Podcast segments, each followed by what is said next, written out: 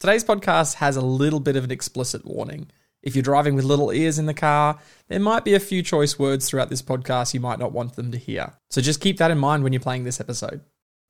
Today on the podcast, we're talking how to be a little less shit on camera. If you're like most people, you probably don't have any big issues holding a conversation with another person. But if that other person's holding up a camera to your face, then maybe it's not so easy. With the rise in AI platforms transforming the way that we deliver written messaging, I believe that video is how we build trust, increase visibility, and connect in a way that is truly human. But if we're going to do that, we've got to learn how to get better at how we show up on camera. And here to talk about that is my good friend Cam Fink.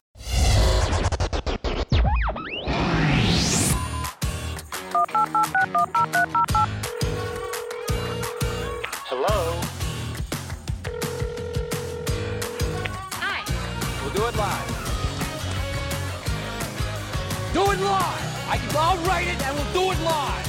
10, 9, 8, 7, 6, 5, 4, 3, 2, 1. Liftoff. Here's the thing if a bunch of people are happy together, Cam wants to be there. If they're talking about interesting things and getting excited, even better. If they need help being happy and excited, Cam would definitely like to be there. He is that kind of person that brings energy and excitement to the room. But beyond all of that, he likes helping people bring out their best selves on camera, and he's really good at it. I was fortunate enough to be in Cam's course, Be Less Shit on Camera, and it was so helpful for me to be able to show up more authentically online and on camera. He draws on experience from decades of being behind the camera and a pandemic being in front of it, and he knows exactly how to bring out your best when showing up on video. Cam Fink, this is a delight to have you on phone calls with clever people. Thanks for joining me. Absolute pleasure to be here, Shane. Cam, um, you are one of those people who are ridiculously talented in a whole lot of areas. And today we're going to have a conversation about how to be a little less shit on camera. Um, before we jump into that, three quick fast facts for you. Where were you born? What was your first job? And then what do you do now? I was born in Melbourne, Melbourne, Australia. First job was I was a font developer, and developers too generous a word for what I did. I tweaked the edges of letters on fonts in the very early days of when you could use custom fonts. That was my first job. I had that at high school. Interesting. And what do you do now? Uh, now I help people mainly present themselves as best they can. So speakers who want to present a showcase reel, people who want to make videos for their websites, content, that kind of thing. I produce content for people, and I help people produce their own content. Uh, I, I feel like um, there is this syndrome that people get, and it is a bit of a red light syndrome, which is I can be one of the most confident presenters in the world, and then it's like a red light on a camera goes on, and a piece of glass pops up into my face, and I become a different human being. It's like I turn into a robot. I forget what to say. I stumble over my words. Is this a is this a normal thing, or is this just a me thing? You don't need me to answer that. Everybody knows how common that feeling is. When the camera gets turned on, you absolutely do not become yourself. You become this weird parody of yourself. And to some extent, that's even happened this morning. Before you hit record on this, we were chatting in a conversational way. When the record button gets hit, we are presenting now. This is our presenter voice. Listen to me. I am serious. I'm Yeah. imagining an audience and I'm staring down a camera. And one of the things that's hardest to do is get out of that into conversational voice. And my brother Cole Fink, who is an expert presenter, he is my sibling and therefore able to give me criticism quite freely, which, which I appreciate. And he often says to me, "Who's who's that talking now, Cam? Where is the real Cam?" And so everybody has that problem. It doesn't matter what level you're at. Good a sibling oh. calling you out on some things. Siblings have a freedom to be forgiven quickly, so they're able to tell you how it is. But Cole is an absolute expert in this area, and I remember very clearly the day he told me that there are two voices you have. One is the presenter voice, and one is the conversation voice. And your job as a presenter is to ditch the presenter voice and get back to your conversation voice as soon as possible.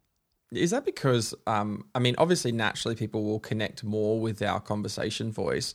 Um, is it is it about authenticity? What, I mean, what's it about? I mean, because I mean, most people I hear have a presenter voice. Um, why do we need to ditch it? It's very hard to connect to a presenter voice. It doesn't mm. feel like someone you can trust. It doesn't feel like someone who's being themselves. It doesn't feel like someone who you want to be in a conversation with. Someone true. who's a brilliant presenter, I think, is someone who can make you feel like you're just having a conversation with them. Can make you feel like they're chatting to you like they would be chatting to their mate, having a coffee or at the pub or whatever. And the faster you can ditch a presenter voice, the sooner you can make a proper connection with someone. Yeah, uh, look, that that hurts even to hear because what people may not know is that uh, we we spent um, last week we spent an afternoon together uh, wandering around the streets of Melbourne trying to capture some footage of me speaking to a camera for my speaker show reel. And so I, I, I would say I'm, I'm a professional speaker. And I, it hurts me to say that I'm a professional speaker because everything about last Tuesday made me believe that I was an incompetent speaker because I, I stand in front of audiences all over the world and speak. And then I put you put me in front of a camera, and the amount of times that I s- struggled to get out a clear sentence was like it, it felt so bizarre. The difficulty I think most people have is that they expect speaking to a camera to be similar to speaking to a person, speaking to a room, or being something that they should automatically be good at. And if you're a human, you spend tens of thousands, hundreds of thousands of hours speaking to people, speaking to human faces. If you're a professional speaker like you, you've probably spent hundreds of hours on stage, and hundreds of hours is enough to be quite good at something. You could Malcolm Gladwell it to 10,000 hours if you want to be elite. But anything that you're good at, you've probably spent hundreds of hours doing. You wouldn't expect to pick up a guitar for the first time and be able to play it well. You wouldn't mm. expect to be an expert public speaking for the first time. Like the first time you get on stage, you are definitely shitting yourself, as you should be, because you're terrified. and yet people think that being able to speak to camera quickly and easily should come to them automatically and are baffled when it doesn't. But it's not because you can't do it, it's because you haven't done the practice. Well, I remember um, I was in one of the first programs that you ran um, about being less shit on camera, which was a very apt name of a program. And you used this metaphor, which I has always stuck with me and I love. And you said it's like you pick up a guitar and you and you learn to play the guitar and you're playing a right-handed guitar and then you get really good at it and then someone hands you a left-handed guitar and so much of the theory and the uh, the framework and the understanding is the same but you're essentially having to learn a new skill in a new way. And so I would say, you said it's kind of like you can do public speaking, get really, really good at it, but then you're handed a camera and it's like picking up a left handed guitar. And I felt like that was a really good description of it. The specificity of skill is something that often trips people up. You think because I'm half good at something similar, I should be good at this thing. Uh, the left-handed, right-handed guitar thing I just find fascinating, and any guitar player out there will know that you can know exactly how to play a left-handed guitar, but you can't. Yeah. you just you cannot do it. You haven't got the muscle memory. And I think the same thing exists with a whole heap of skills. When you're standing on stage trying to speak to an audience, you've got to get your body physically ready and physically, physiologically prepared for the feeling of standing on stage. And knowing your content is very, very different than being comfortable standing on stage. And I don't think it's any different being on camera. People get on camera, they know what they want to say, but their bodies are, are panicking. Their bodies don't know what to do. It's an unfamiliar environment, and it's not. It's not the same as getting stage fright, in the sense that being on a stage in front of an audience is terrifying in a I might be eaten by a lion kind of way. Whereas being on camera is just embarrassingly clunky. Like you might be safe, you're in your home office maybe, but mm. the feeling is still so weird. Your body goes into this physiological state, which means you're totally unable to access your skill. Mm. I, um, I want to ask some more questions and get some understanding of like what is going on in our head when we start like when that camera gets in front of us and we start to you know lose our sentences we start to freak out we start to feel embarrassed. I want to know i want to dig a bit deeper as to what's going on in our head when that happens. But like if we think about my experience last week it was so funny because i sit there and it's like you would put the camera down and you would go all right let's just have a conversation. And then we would start talking and I'd be like yeah, Cam, you know, I, I think, you know, organizers that are pulling events together, they really need to. The camera goes up, and I'm like, uh, they're, they're just, uh, I'm like, Well, you're, you're a classic example of someone who absolutely has nailed the content. So, one of the other confronting things when recording videos or getting on camera is that there's nowhere to hide from a content perspective. You can't fluff like you can in a room. You can't spend time engaging with body language with the same sort of latitude that you can in a physical environment. On video, you've got to get to the point immediately. And if you don't know your stuff, you can flounder. Hmm. You're in a different category, which is you absolutely know your stuff and you're an expert speaker, but the environment of being on camera is less familiar to you. The environment of having to deliver it to an invisible, unresponsive audience is not how you'd prefer to do it. Hmm. And so your body has to learn a different way of delivering your content. And it's Yeah. just unfamiliarity that stops you. It's not anything. People don't have quirks or talents in that way, I don't believe. You've just Mm. practiced or you haven't. Yeah. And I think it is one of the good things that um, I think I learned even from last week and, and having done, I mean, do, doing a lot on camera over the last few years, especially because of the pandemic and so much of our, our world is delivered online, is that it is a skill you can get better at. So I think one of the, the fears is to go, if it, this feels uncomfortable, this feels clunky, this feels awkward, you go, well, I could never be good at that. And the same way people would say to public speaking, they're like, I'm never going to be a good public speaker. It's just not in my DNA. I'm like, ah, I, I disagree. I'm like, you might not feel naturally confident on it. Very few people people do, but you can invest in it like a skill set and a muscle to build. Um, I mean, let let's look at the people who who find themselves in that place where doing anything at all on camera just fills them with some dread. What do you think's going on in their mind? What's going through their head? When you're learning a new skill, there's always the trajectory through the unconscious incompetence into the conscious incompetence, and that is the hmm. terrible pit when you first start learning something new, where there's you you realize just how bad you are. Before you were just as bad, you just didn't know. And getting on camera and being bad is really awful because it feels publicly humiliating. There's a real exposure that comes with the first days of trying to get on camera that feels like a lot more is at stake than picking up knitting or trying a new, trying a new craft or learning a, a different, less exposing skill. And I think the difficulty is pushing through feeling really unsafe is hard. Hmm. And people would rather not risk it because it's so bad to start with. And that, I think, is the problem that makes this more difficult a skill to learn than some others. I think the, the thing you said before about mm. getting on camera during the pandemic is interesting because everyone had to get on Zoom. But on Zoom, you've got an audience, there's people there.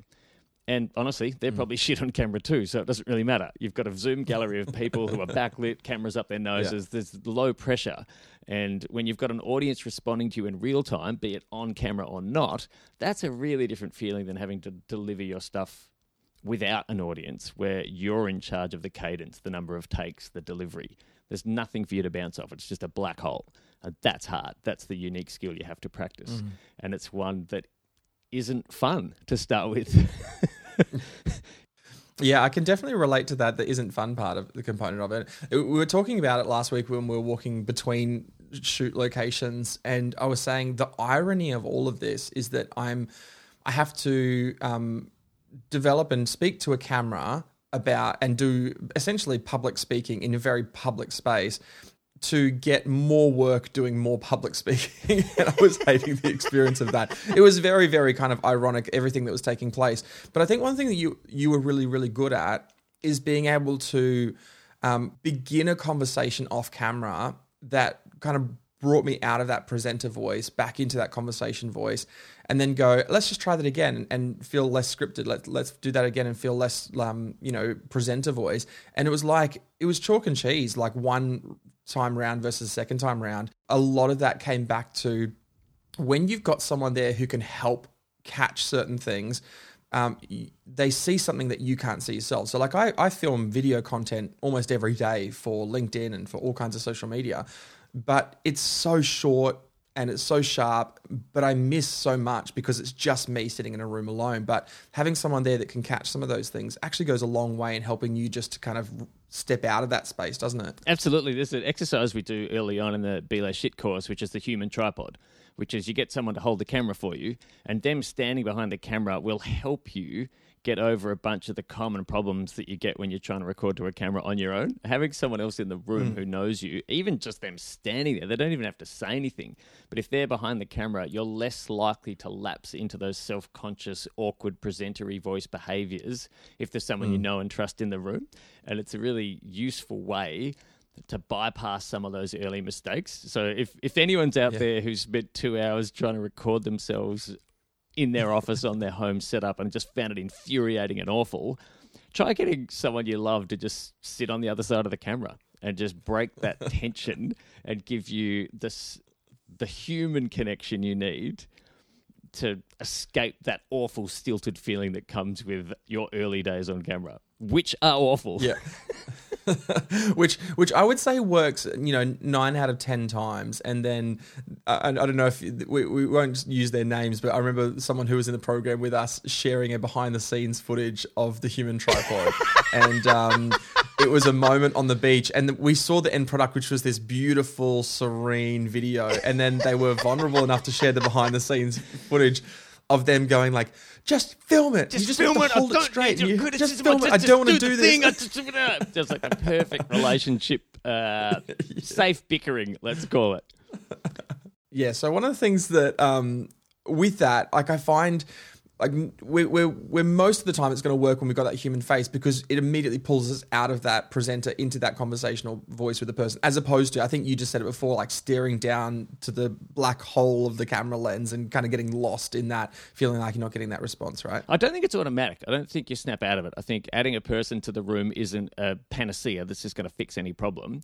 It's mm. still up to you. And I remember early days when I first started getting on camera, I would lapse into presenter voice really frequently. And this is during lockdown when my partner, Alicia, expert facilitator, guru presenter, her being in the room was enough to just remind me. And like in any relationship, you can have really subtle signals that you give to each other. And she, I can't even remember what the signal was now, but all I would know is that I would be aware that she was telling me just with her face or judgment or. and, and, and now, now when I'm doing content, when I'm recording videos, I still do the same thing. I go through the same process. If I'm about to hit record, I actually talk out loud to myself and just say, "Hey, Cam, are you speaking in your presenter voice?" And I can tell the difference mm. even in this recording now. At times, I've been quite mm. presenty, and other times, I can feel that I'm back to conversational. And if you're listening, yeah you probably notice that too, whether conscious or unconscious. You will feel the difference between someone who's delivering a scripted idea or performing like they're on a stage. Whereas if they're just chatting comfortably and confidently, the way they would if you were meeting in the street or a park or a bar. All right, so let's let's give people some really practical things. Like let's talk about the mindset first because it's a huge part of how you show up on camera. Some of the things that people can really practically do to get in the right headspace just to get past that initial discomfort of the fact that you've got a camera lens sitting in front of your face. What, what are some of the things people can do mindset wise? The first thing that happens is you have to identify the parts of yourself that you find weird. So when you record your first video and look back at it, you will notice things like, oh, my eye doesn't open properly, so my left eye isn't as, doesn't open as wide as my right eye. I've got a pointy left ear.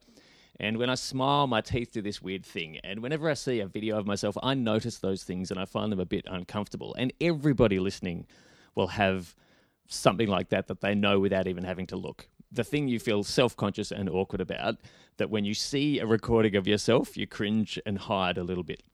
Well, guess what? That's what you look like. Like, that's what you look and sound like. Everyone who knows and loves you either hasn't noticed or doesn't care about those things.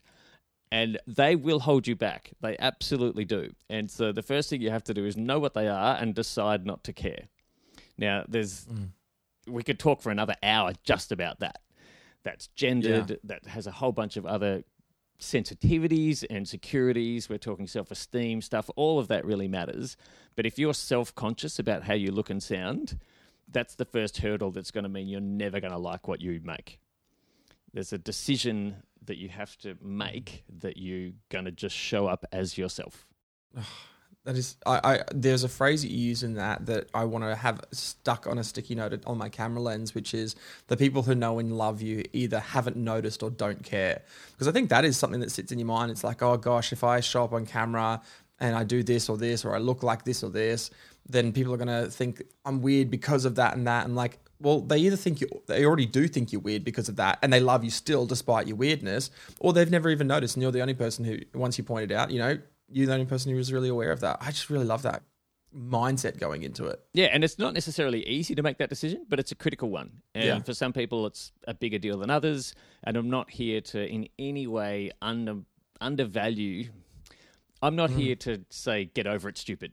Like that's not a practical mindset at all. And if you've got a legitimate something you're self-concerned about, that could be completely genuine. And I'm not trying to make light of it, but I do know that overcoming the fear of what you look and sound like, or the quirks that you find hard to mm. share, is a critical part of showing up. And until you reach peace with that, it's going to be very hard to show up on camera in a way that anyone can connect with. And uh, another thing I remember is our, our friend Pete Cook talking about how he was always meticulously trying to shave his sideburns to the same height and frequently ended up not having sideburns at all because he'd be shaving one side, realize the other one was a bit longer, shave that one up, and eventually his sideburns were gone.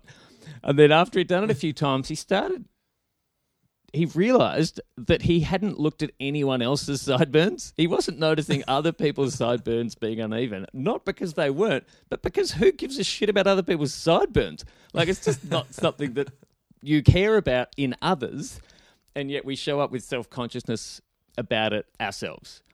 And so, helping to shift your mindset away from what am I nervous about compared to what does the audience care about is the single biggest shift that's going to make a difference. And showing up in service implicitly requires you not caring about the things that you find weird about yourself and instead shifting your focus to what's the experience of the person watching or listening to me. I like that. The the focus shift from what am I nervous about and what does the audience care about because they're often very rarely aligned those two things. Um, I I when I talk to people who are in that public speaking space, I always ask them when when was the last time like think about the last time you saw someone who really stuffed it? Like in your in your from your perspective when it comes to standing in public they really really blew it.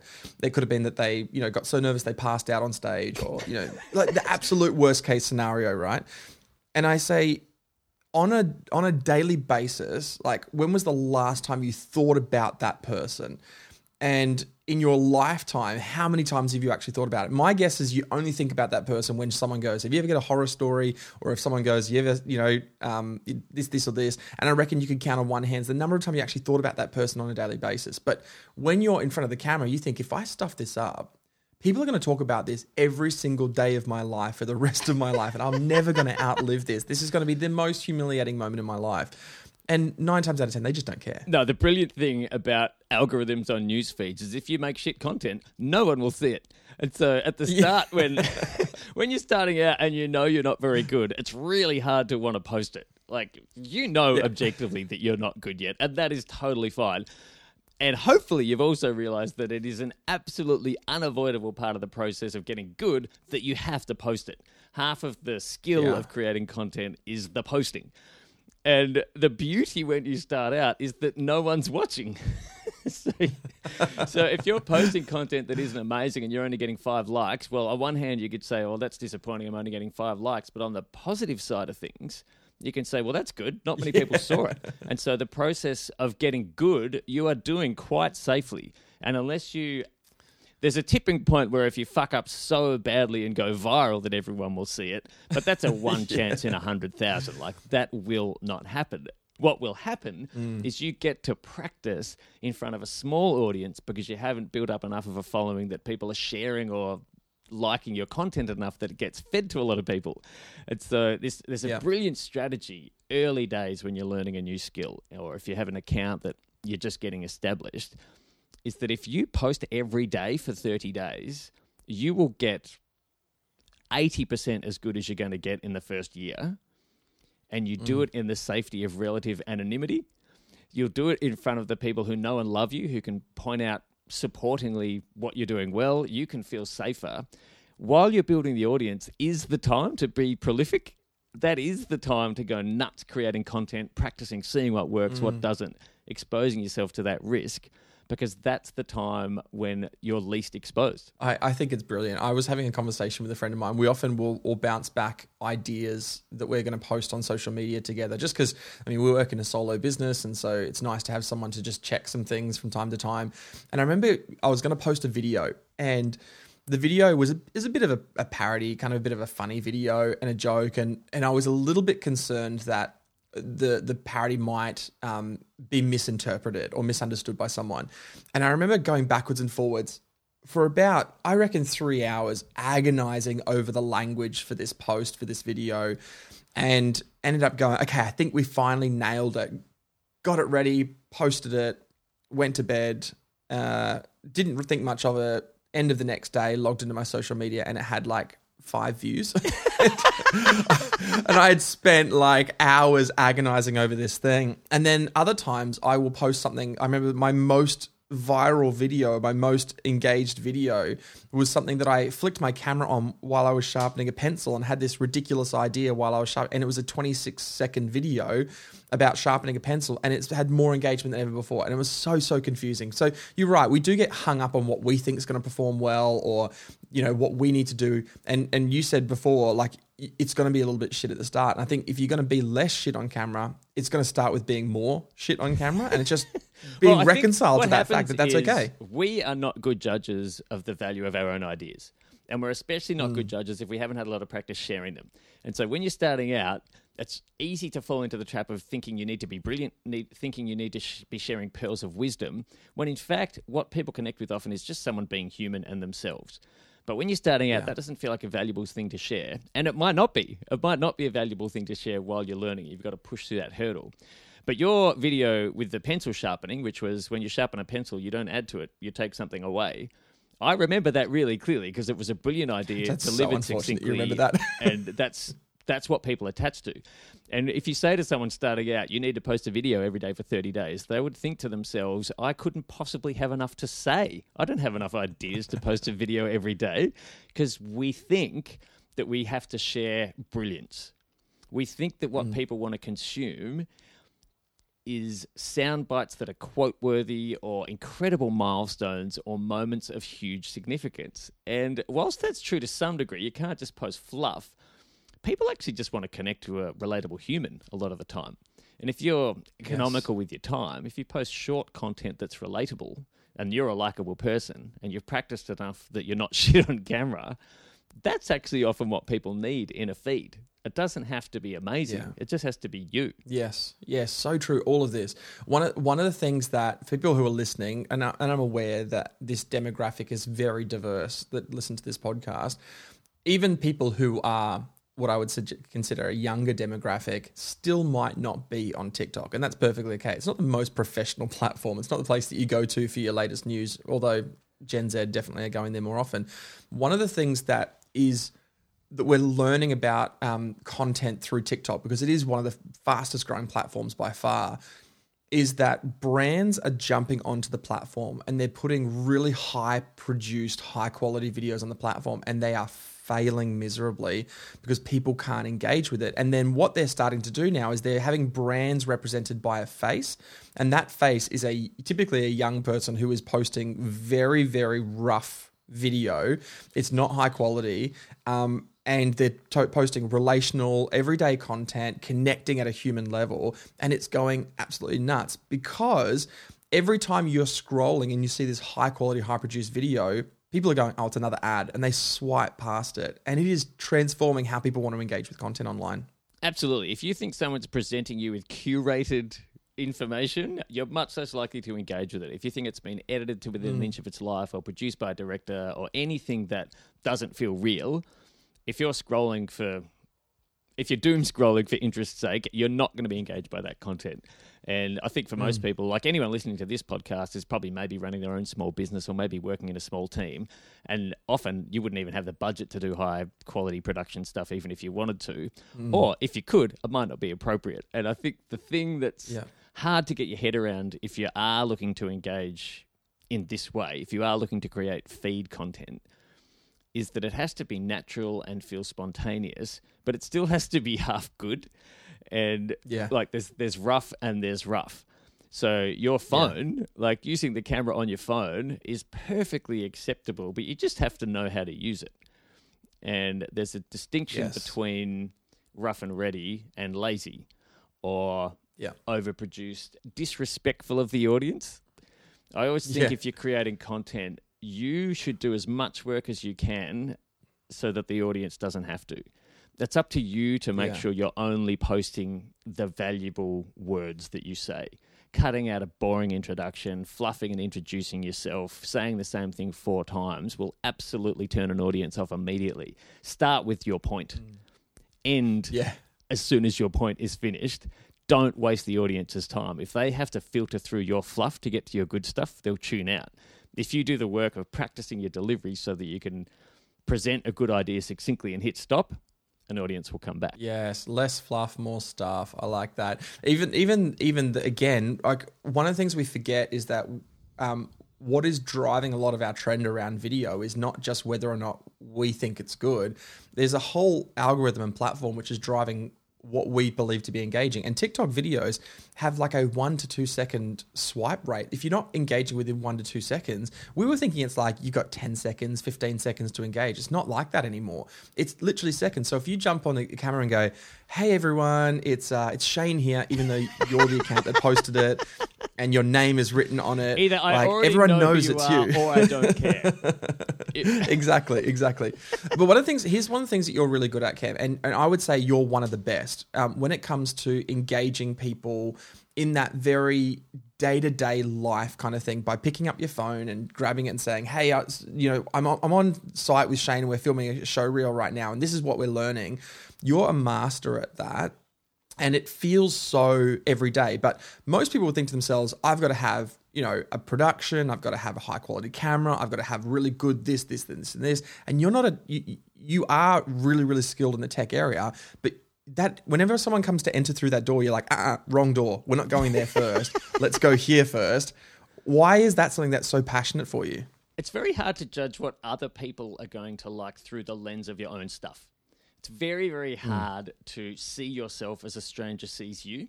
And your first inclination is to think, I want to look and sound perfect. I want to look professional. I want the lighting to be good. I want to come across as someone worthy of a high quality production. That's the reputation we think we need to present to people in order to be credible. And we are wrong. Mm. when you think that you are just flat out wrong, that is not what people want. People like bloopers, they like real, they like feeling like they're peeking behind the curtain. They would much rather see a behind the scenes video than they would the actual production. And that might not be true if you have an actual production team. If you have professional camera operators and producers making your content, it's going to be amazing. But if you're trying to do it yourself, you're much better off not pretending to be something you're not. Pretending to be something mm. you're not exposes you to looking amateurish. Whereas if you're mm. happy to take an approach that's a little bit more casual or I'm just using my phone, you're not trying to be anything you're not. Now, that doesn't mean Yeah. recording videos with your phone is easy because it's not. You have to practice. It requires its own set of skills and discipline. But what it does is presents you as you are, and it doesn't alienate an audience the way that overproduced or pre-scripted or hmm. poorly delivered content does. The more you can bring people into your actual world, the more engaging it is. And I think there's a link between how long you spend preparing and how real it feels. And if you've done the Yes. pre work so that you can capture an idea while it's happening in a way that looks good and sounds good and recorded on a phone, if you can do that in the moment, that will engage an audience in a way that corresponds to oh, I fucked up that sentence, but you know what I mean. If if you can present your ideas without too much preparation, they come across with lightness and ease of access that overproduced content doesn't. I, there was a, a quote, and I can't remember who it was from. It might have been from Alain de Botton. And he said, um, he was talking about moments. And he said, I, I, I may have mis, misquoted him, maybe someone else, but it was this idea that we used to use our cameras to capture moments. And now we create moments to capture with our cameras. and there, it's a very, very distinct shift, which is going, I've I've got a video I need to produce, and therefore I'm going to go create a moment to try and record it, as opposed to I've got a moment and I'm inviting you in, and I'm ca- I've just captured that moment. Oh, so I remember you, you had this moment. We were walking down the street. We were in between um, shots, and you were just capturing some of the discomfort about sitting in front of camera. And we were walking down the street. You had your hand out, your camera up, your iPhone camera, and you were just chatting. And we were talking through what we are experiencing, what we were feeling.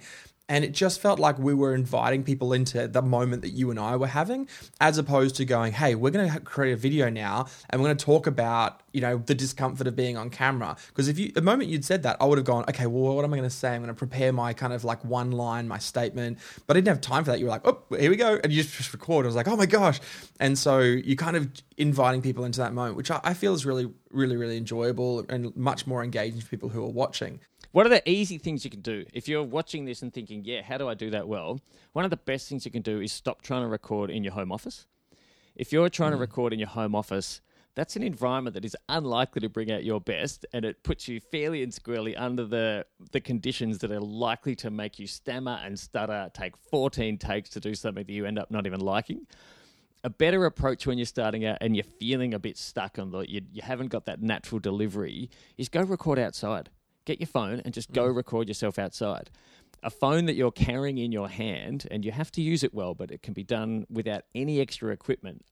If you're just walking around the street capturing your ideas, there's no pressure on your production. An audience doesn't expect it to have an amazing quality. It doesn't expect a perfectly steady camera or perfect audio. An audience doesn't need that in that environment. You're giving yourself the best chance for your idea to be the thing that people connect to. Whereas if you're trying to make a home office that looks like a studio, you'll probably fail. And you're giving the audience something that, that's a barrier to overcome. The more you can give people permission to just enjoy you for being you, the easier it is for them to like. One of the things that terrifies me is the thought of filming myself in public. Um, and walking down the street with a camera up. Uh, I'm I think I'm nervous because I, I there's a, there's social media accounts that I follow called influencers in the wild where they film people filming themselves in the public, and I'm so nervous that I'm going to show up on that account one day. How do you get past that fear of walking down the street holding a camera up and talking to a camera? Because that is not a normal skill that people possess. Absolutely not. That is a terrifying thing to do. Uh, it is. It is awful. It is awful. Standing in front of a crowd who might be looking at you while you're holding up a camera and speaking to it is genuinely a discomfort, a discomfort that I've never completely gotten over. But I also know that if you're not being a loud clown and you're not interrupting people and you're not making a song and dance or being a distraction, no one cares. Absolutely nobody cares if you're doing that. If you're the over the if you're over the age of 35, it feels far more uncomfortable to you than it does anyone who's a teenager now. Teenagers now would sooner record a mm. video in public than make a phone call or accept a phone call. there's a there's a real shift in how people are willing to interact with cameras. And if you're from a generation, so I'm 47, and I'm absolutely not from a generation that was comfortable ever being on camera growing up. I didn't make a video and get on camera myself until the pandemic, and it was confronting how shit I was, which is actually one of the reasons why I've I've enjoyed coaching because I've had to learn it myself and doing it with people who I love, including you has been a joy rather than learning from a guru or feeling like I had to be perfect. I was on the same journey as everybody else, and I think that's Mm. accessible and has why is why I've developed that style of trying to just be really Mm. casual and light with it and not not too lenient on technology. But yeah, getting over the comfort exactly of recording in public is really useful. And it happens fast. If you just go out into the street and record yourself once a day for two weeks, that fear will be largely gone. Like anything, you just have to expose yourself to Mm. it, realize that it's actually not as bad as you think, take the catastrophization out, and suddenly you've got a new Mm. skill. Yeah.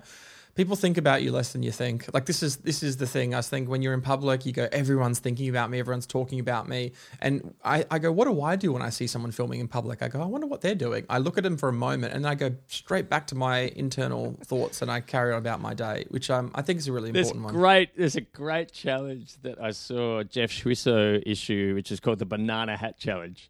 And the idea is you go to a supermarket, put a bunch of bananas on your head, and take a selfie.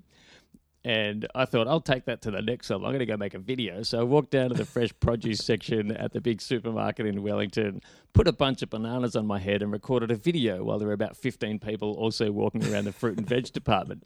No one gave a shit. The only person who looked at the camera at all was a guy stacking shelves in the background who turned around and gave me a wave while I'm holding my camera up with a bunch of bananas on my head, doing what most people would find a really awkward thing to do. To be my worst nightmare. Absolutely worst nightmare. And you know what? Absolutely nobody cares.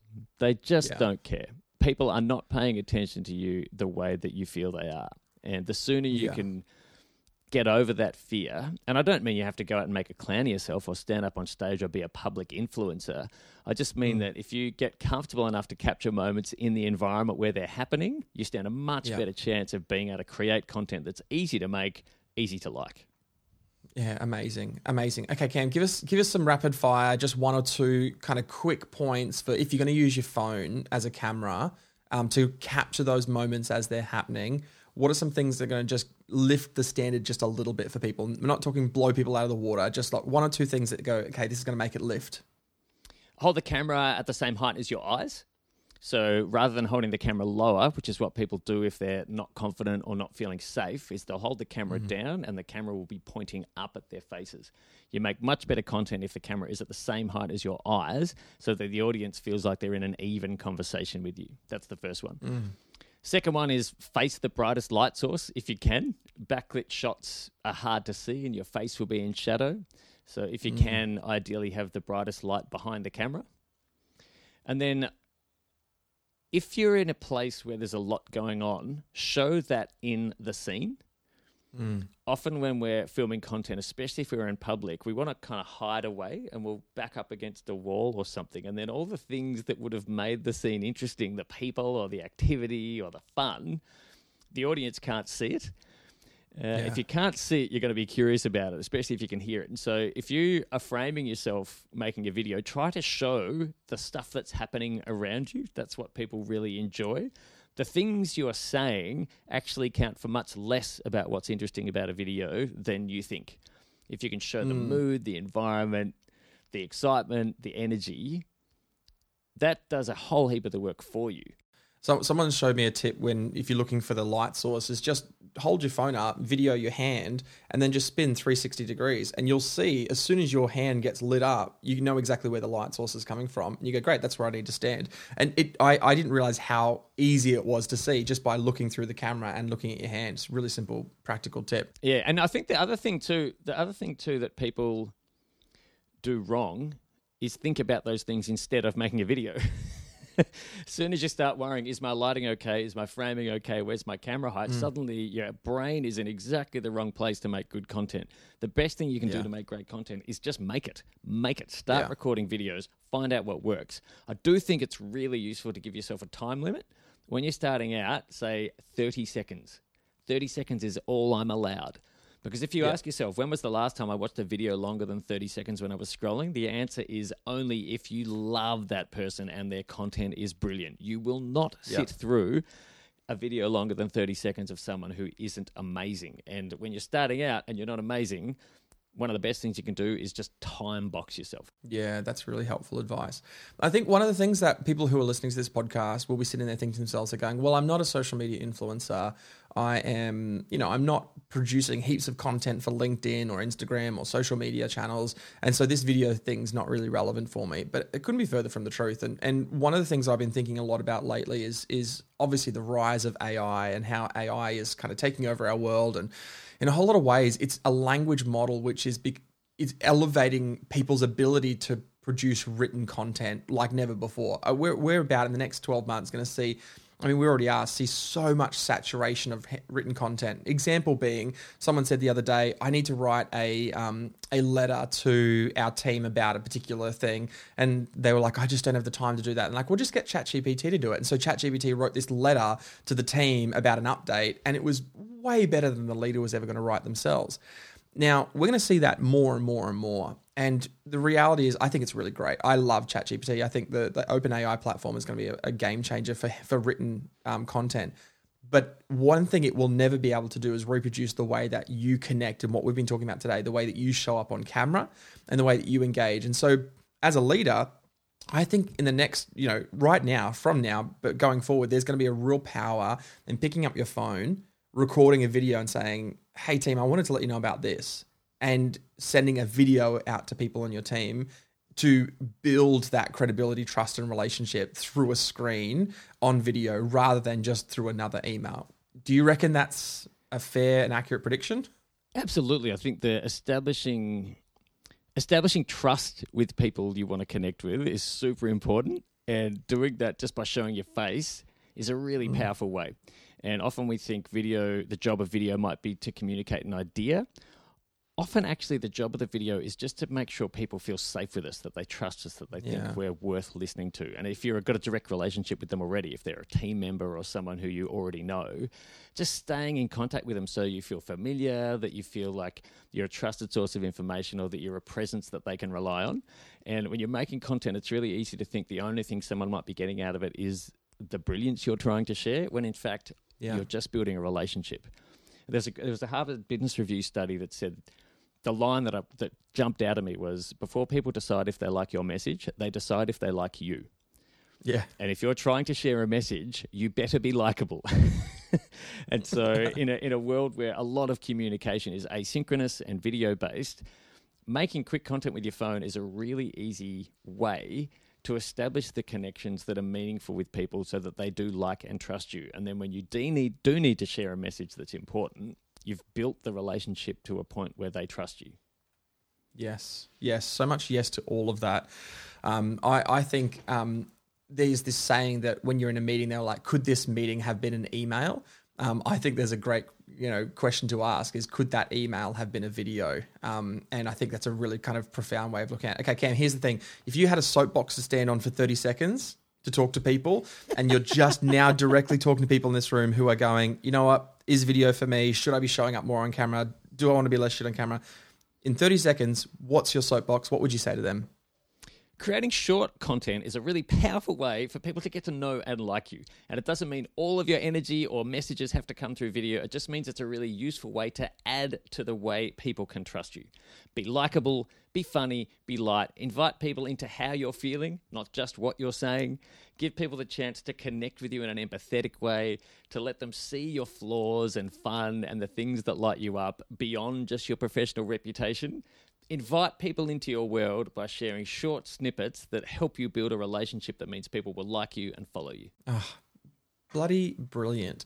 Honestly, I, I don't want this conversation to end because I feel like um, there's a lot that we could continue to go into. We just really scratched the surface on a lot of things. Um, let me give you some of my standouts from this conversation. One that I absolutely love is like, stop being so nervous about the things that people just don't care about. Like all those things that, that weigh us are the things that often are just not important to other people.